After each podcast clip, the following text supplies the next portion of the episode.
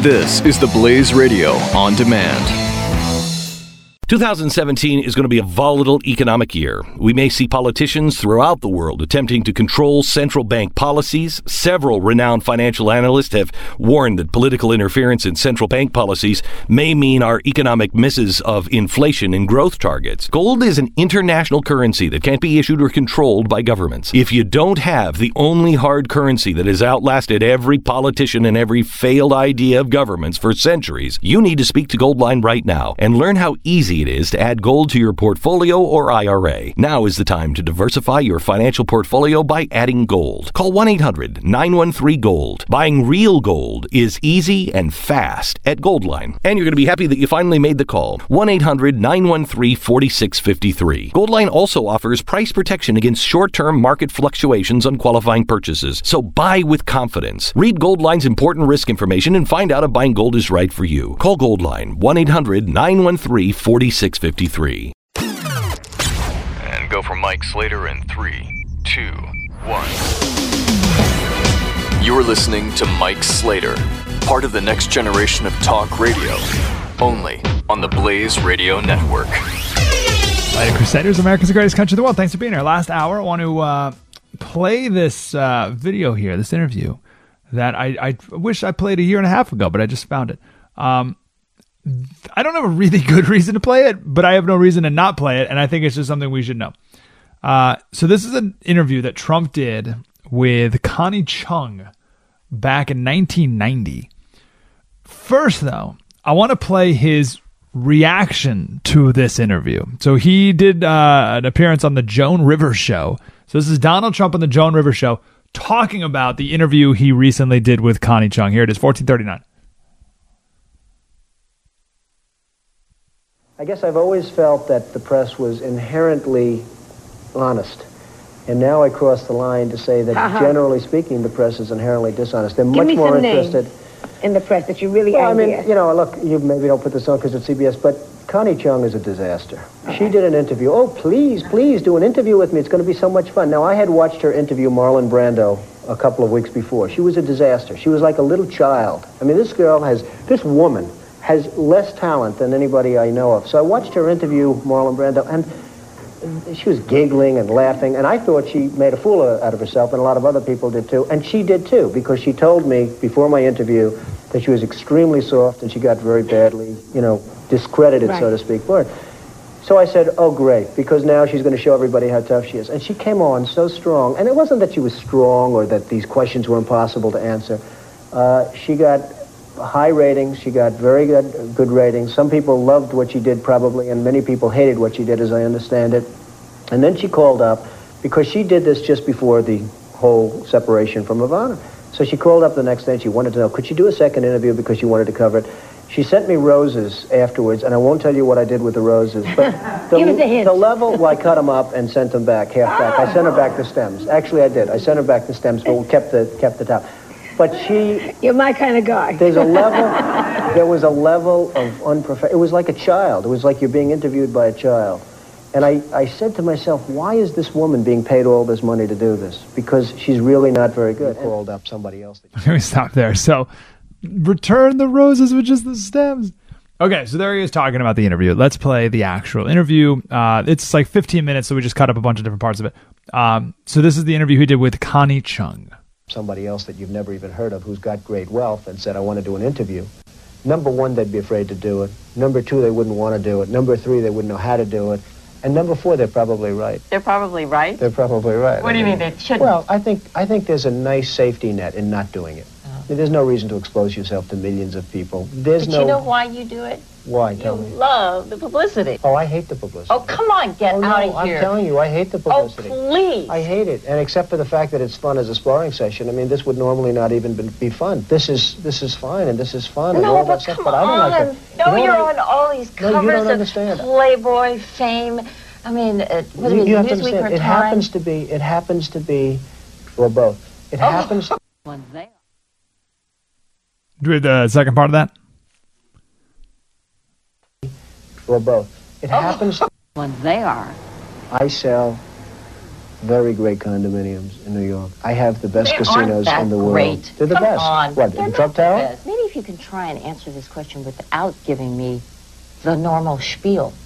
Huh? What is the normal spiel? I don't Well, know. Well, the normal spiel is, well, the fact is, is that many rich and powerful people do try to remain anonymous, but you became very public, very clearly by your own design. I don't know if it was by my own design. You mean the publicity? I do developments which get a lot of publicity. I mean, if Trump, Oh, if I didn't on. do Trump, I mean this. If Trump Tower weren't a great building on Fifth Avenue and 57th Street by a Trump young Tower guy, is one building in New York City with zillions of buildings. Trump Tower was built by a young because you guy know in a very to- important location. No, I don't. I don't think it was by design, though. I think that it happens, but I don't. know- innocent. No, Come I, I want to be innocent. I've always wanted to be innocent. My Just entire be life has been devoted to being innocent. Is it little Donald? But I don't know that it was by design. Did I once call you and ever say, Connie, we have to do an interview. We have to do this. It's great. It's going to be the But greatest thing. Okay, Donald Trump didn't call us, but he did do this interview just before an avalanche of publicity about his marriage descended on the empire he worked so skillfully to build. Is it true The invincibility of the Trump name is now. So, a lot going on there.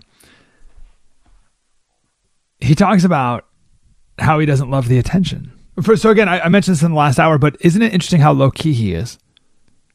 If you watch old Trump interviews, he's always down here.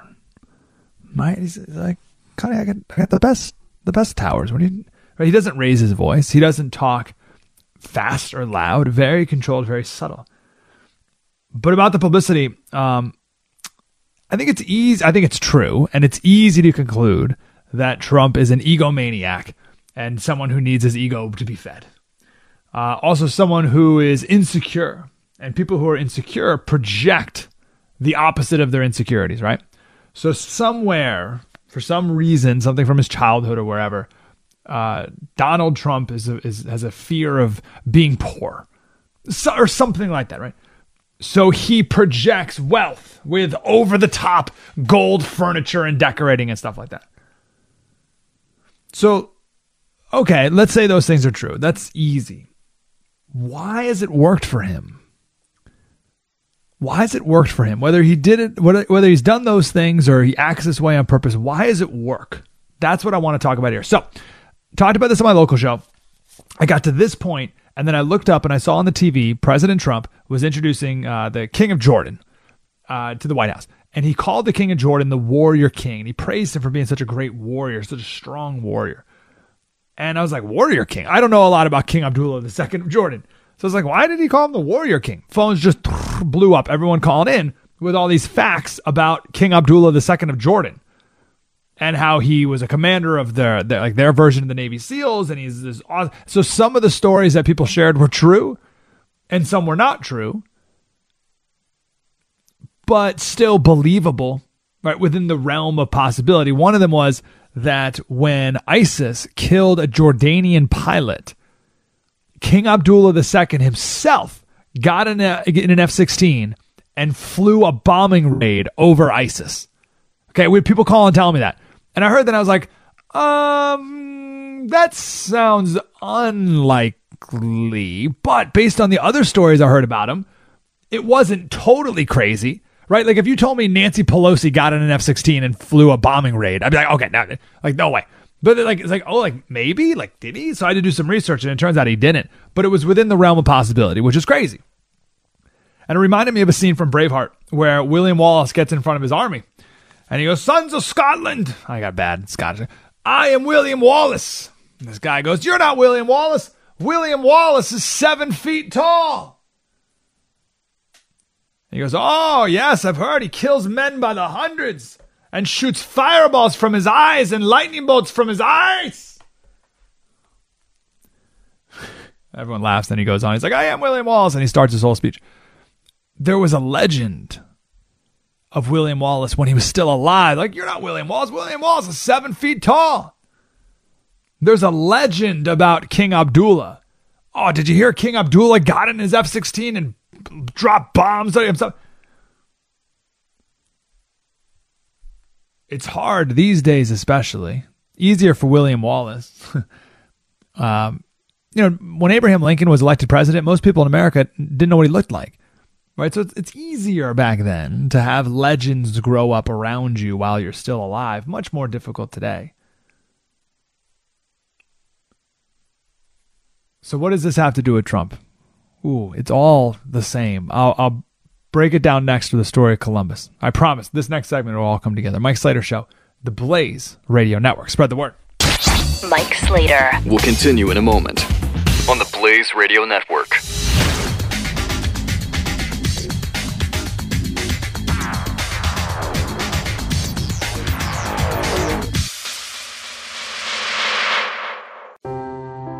Are you worried about your mom or dad living alone in their house?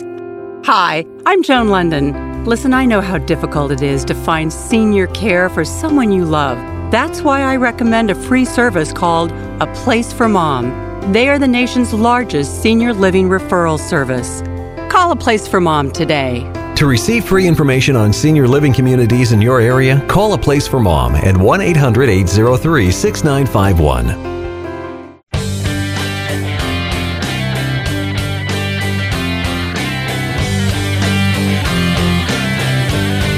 On the Blaze Radio Network. Okay, bring it together. So, I was looking through the 48 laws of power to to figure out where this uh, what we were just talking about in the last segment uh, applies. Um, so, law 18 is do not build a fortress. Isolation is dangerous, right? Trump gets out there all the time. He's always in the public eye. He doesn't. Uh, he's never been uh, isolated. You know, Connie Chung did the whole thing. Like you know, most billionaires try to remain private. Private. Uh, Trump has never done that. Uh, Law 24 is play the perfect courtier. There's something there. Um, Law 39 is stir up waters to catch fish. He's always doing that. But this is the one I'm going to go with. I'm going to go with Law 34. Be royal in your own fashion. I think this explains Trump uh, and, and explains why he's been so successful, like it or not. So Robert Greene tells the story of uh, Christopher Columbus, right? A man who most people know nothing about. So it is it was believed that Columbus descended from Italian aristocracy, the upper class. And for hundreds of years, people thought this because his son wrote a biography about his dad that said he uh, descended from from an emperor of Constantinople. Totally not true. Christopher Columbus was the son of a guy who sold cheese. And, and not like, uh, well, Italy's largest cheese manufacturer, not like a, a cheese vendor, like guy on the street sold cheese. So Columbus made up this whole story about his nobility, made it up. Now, because he made it up, or one reason why he made it, made it up, uh, was he was able to marry into a family that had connections to Portuguese royalty. So he was able to get a meeting with the King of Portugal, and that's where he made his pitch to look for a westward voyage to Asia. Now he had two stipulations. He said, If I discover any new land on the way, I must be the governor of that land. And I want 10% of all the profit of any commerce done on this land that I discover for all time. Everyone, all my descendants will get 10% of the profit for all time of this land. Now, here's the thing with those two bold offers Columbus was a nobody. He not only was he just a merchant, he knew nothing about navigation. This is the craziest thing. Like, if, if you're just hearing this for the first time, you're like, well, hold on, wait. We have a holiday, Columbus Day. We learned about Christopher Columbus growing up. Like, what are you talking about? He didn't know how to now he couldn't use a quadrant. A quadrant was what the sailors used back then to read the stars. He didn't know how to use it. He couldn't navigate. He's never led a group of men he had no details whatsoever on how he was going to find a passage to to asia. But he just went to the king and made these big bold yet vague promises. The king of portugal said no. But columbus learned a lesson he thought he was going to go in there. And the king was going to laugh at his proposal. He thought the king was going to laugh and and he thought the king was going to question his credentials and question his background. But he didn't. The king didn't question any of that. The king was like, "Hmm, hmm okay, uh, no, thank you." Right? Christopher Columbus was like, "What?" why did the king not question? Because Columbus was so confident. And the king assumed that if someone was going to demand such a high price, he had to be worth it.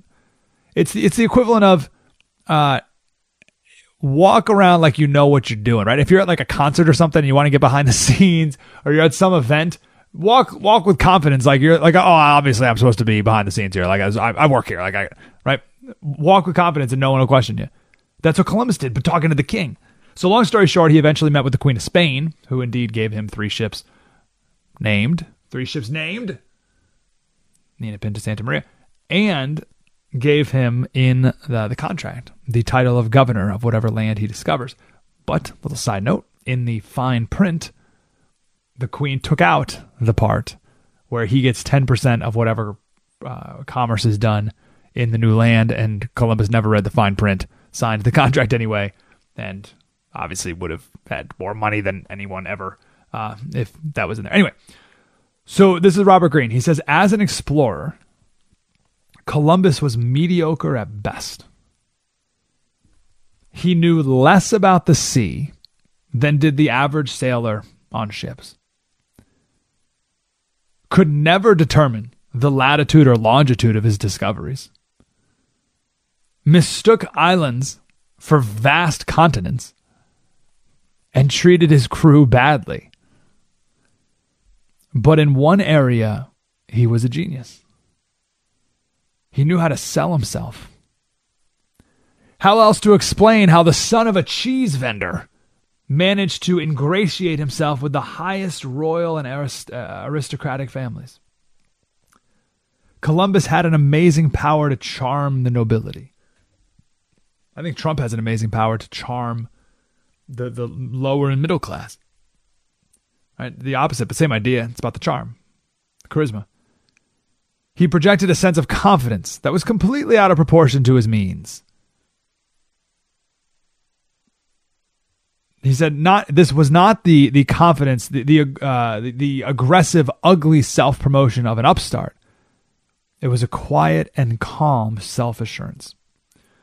So I think I'll bring this up because I think that's Trump. It's a weird mixture of both of them, right?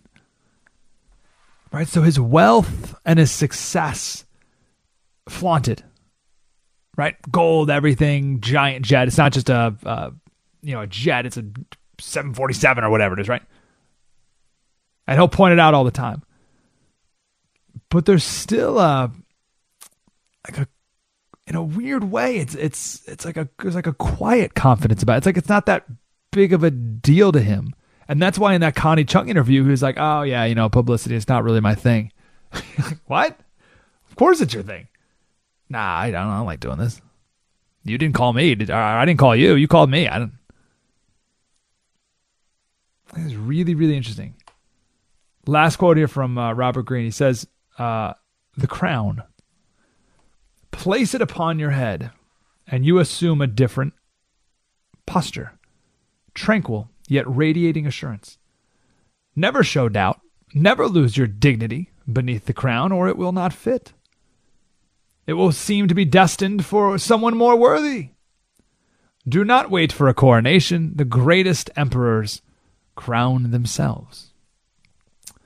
And if you look back at Trump during the campaign, I think there was a tranquil yet radiated assurance and I think that m- made people say, "Well, yeah, of course he'll be in the next." Like, not not the media hated him, right? But I think most people were like, "Oh yeah, like he's presidential. He should be the next president." And I think that's why he is, and I think he's going to continue to project that same. It's it's so because I know there's people listening who are like, "Slater, what are you talking about? He's the most loudmouth, obnoxious, in your face, arrogant, egotistical." Yeah, weird. Like sometimes, but sometimes he's the opposite. Go back, does go back and watch old interviews, and actually, any even current interviews. When he does a one-on-one interview with anyone today, it's which I has, has he done one since he's been president? I don't think so. Maybe when he was just inaugurated, uh, but it's still very calm. It's very calm, very like oh, you know, here we are.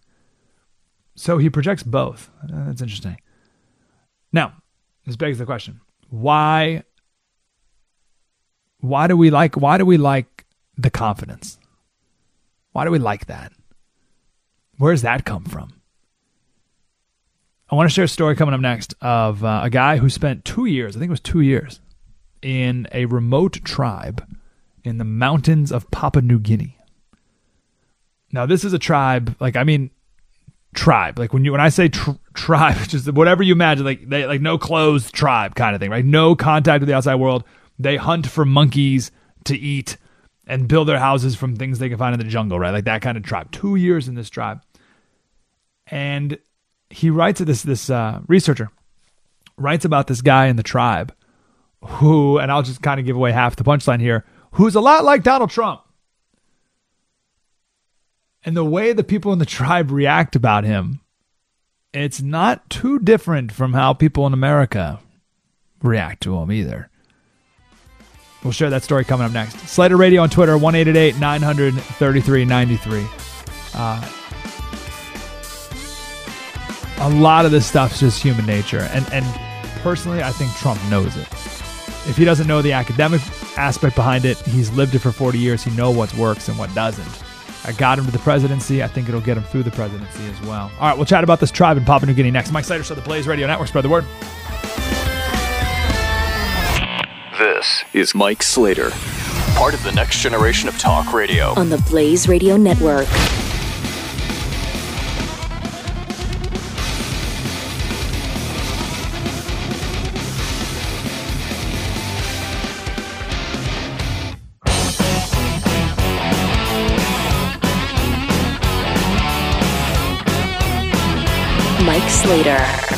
All right, one more story here.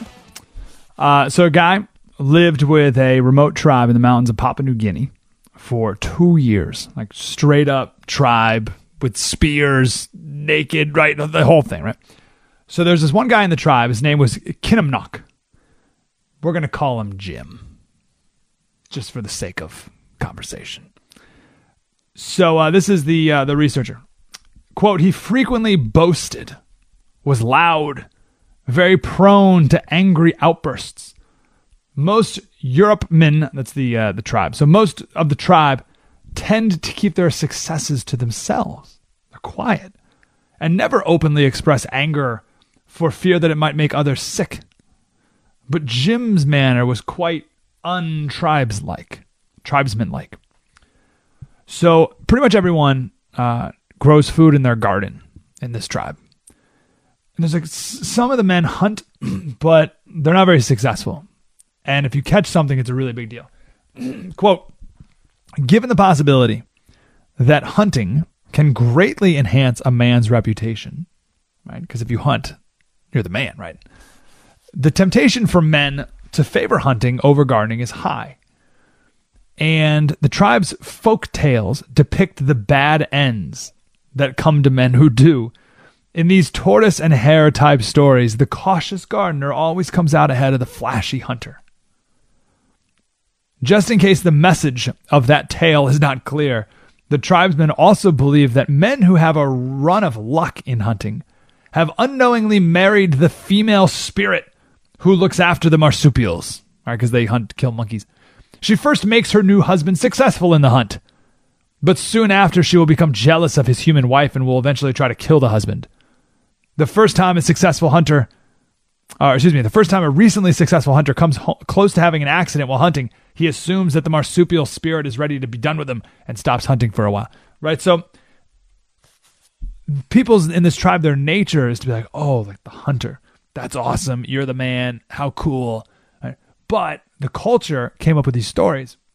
It says, no, don't, you don't want to be the hunter. Do the gardening. You're going to come out ahead. Like, just like our tortoise and hare, right? Slow and steady wins the race. Be the gardener.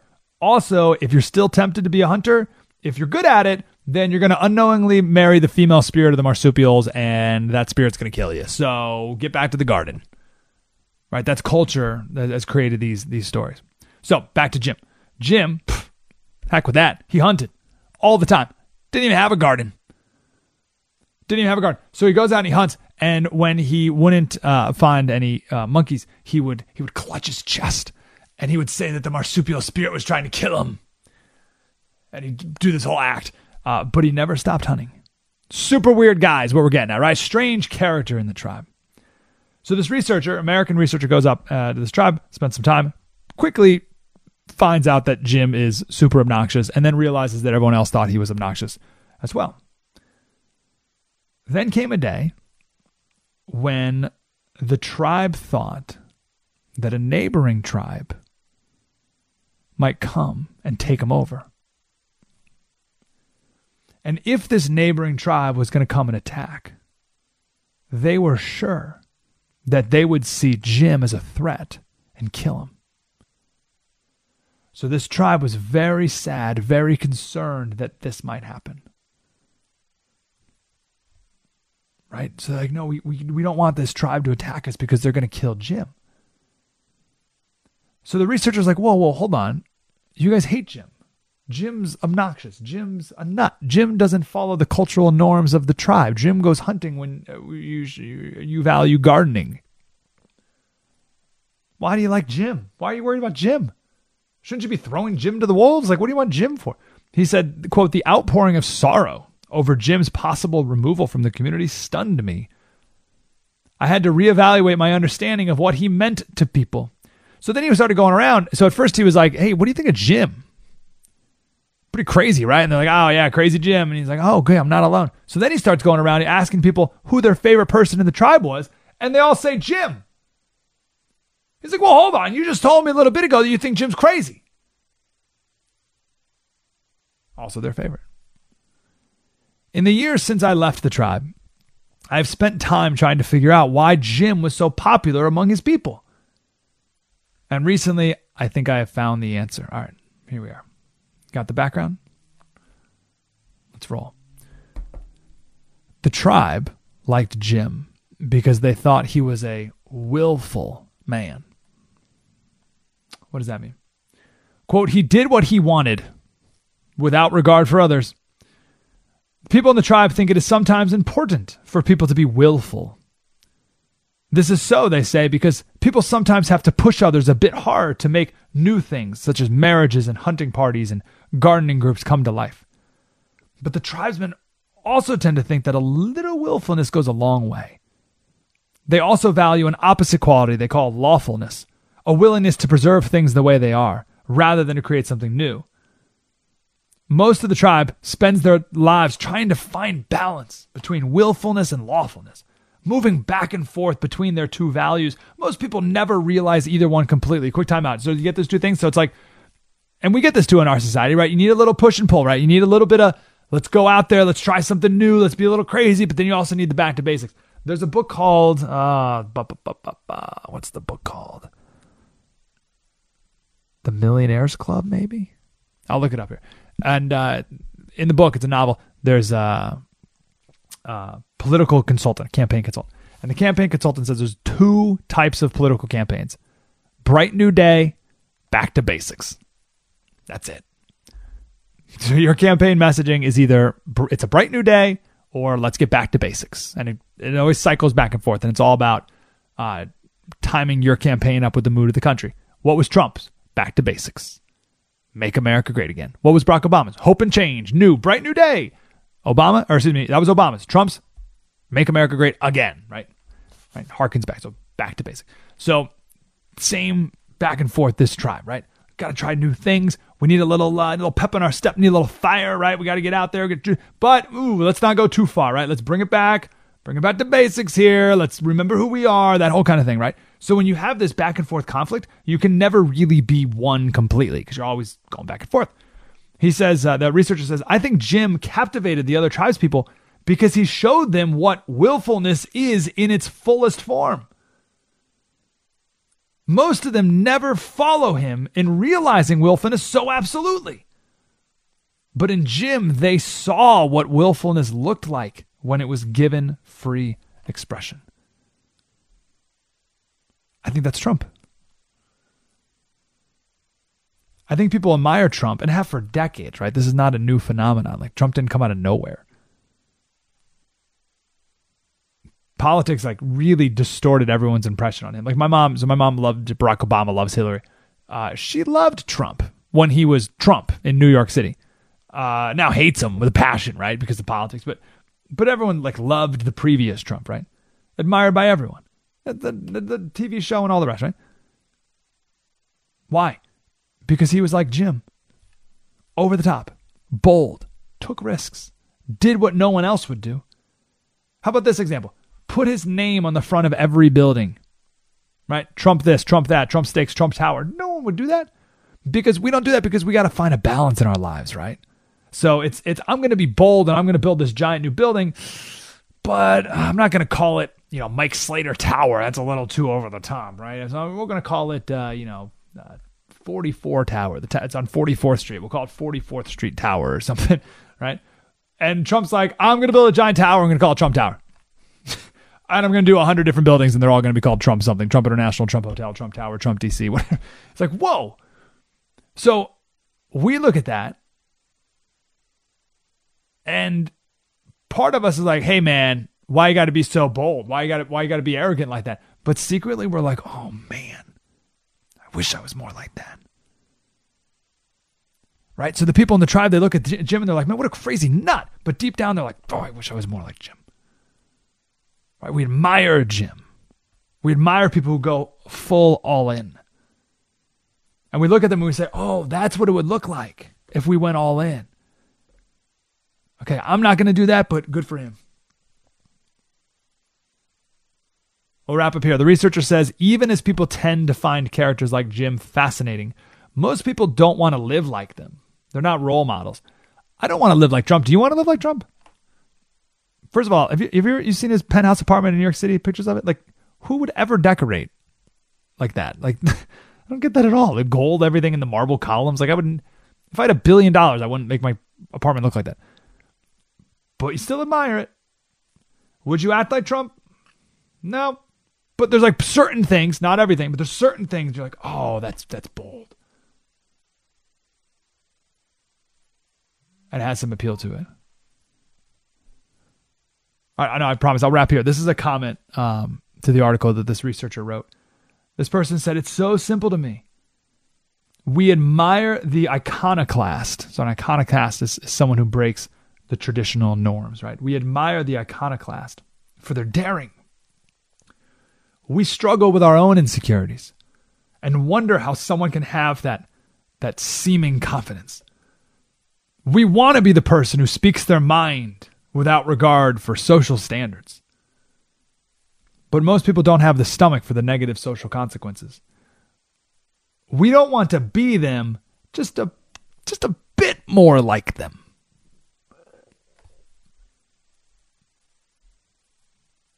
Interesting background to look at Trump. That's also interesting because I mean we're talking about a tribe in Papua New Guinea, but don't you see similar variables here between you and uh, our very own Jim Trump Don?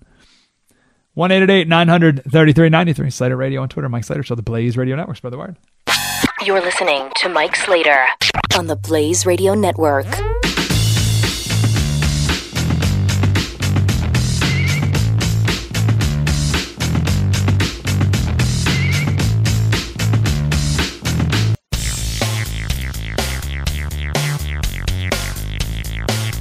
888 900 3393. Mike Slater is on. Slater Crusaders, I think we can wrap up here. This is good because it brings it back. We kicked out the show talking about Syria and, and how you may not trust Donald Trump with foreign affairs, whatever, but don't worry too much about it. Yes, he's the one who's ultimately going to make final decisions, but he has McMaster and Mad Dog, uh, who are as brilliant and profound and and have as much depth and perspective as any two men in, in these fields could possibly have. Right? They're, they're scholar warriors to the highest degree who are uh, who are around him, and I trust them. And Trump's a good delegator in chief, and, and I think these two guys are uh, are people that are worthy of uh, some trust.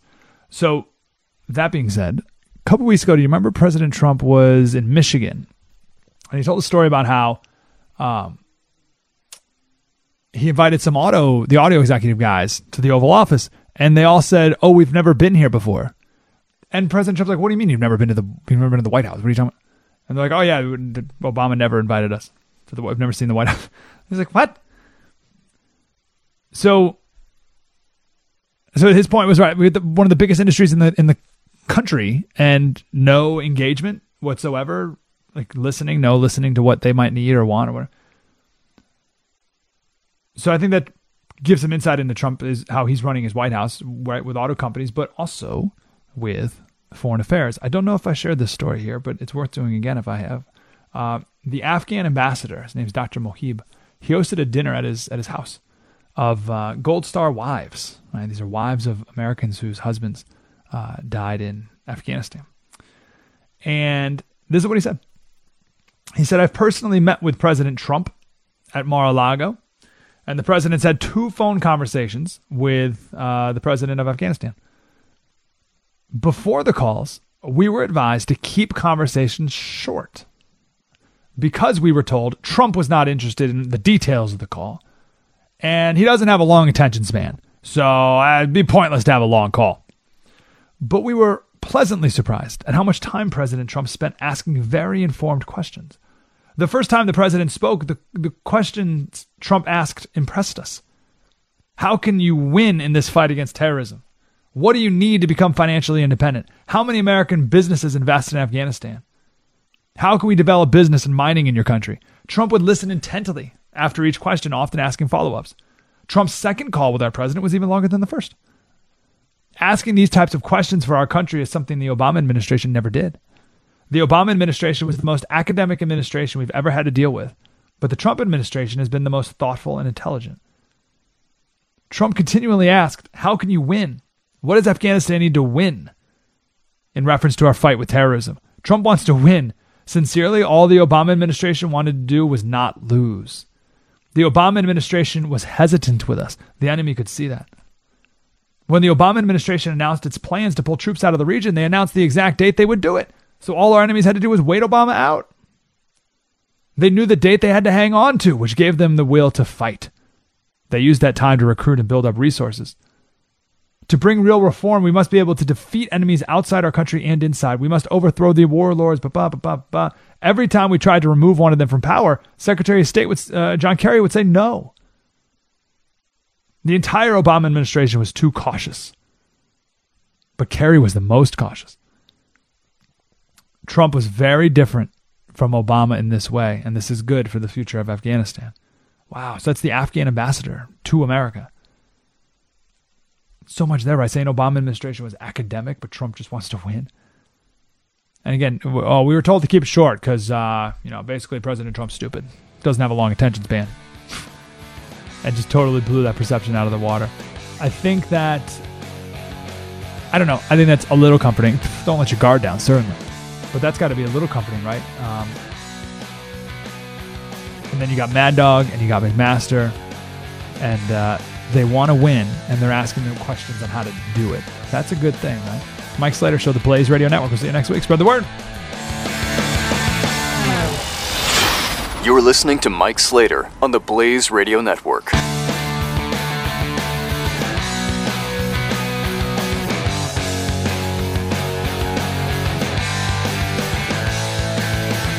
Individuals and business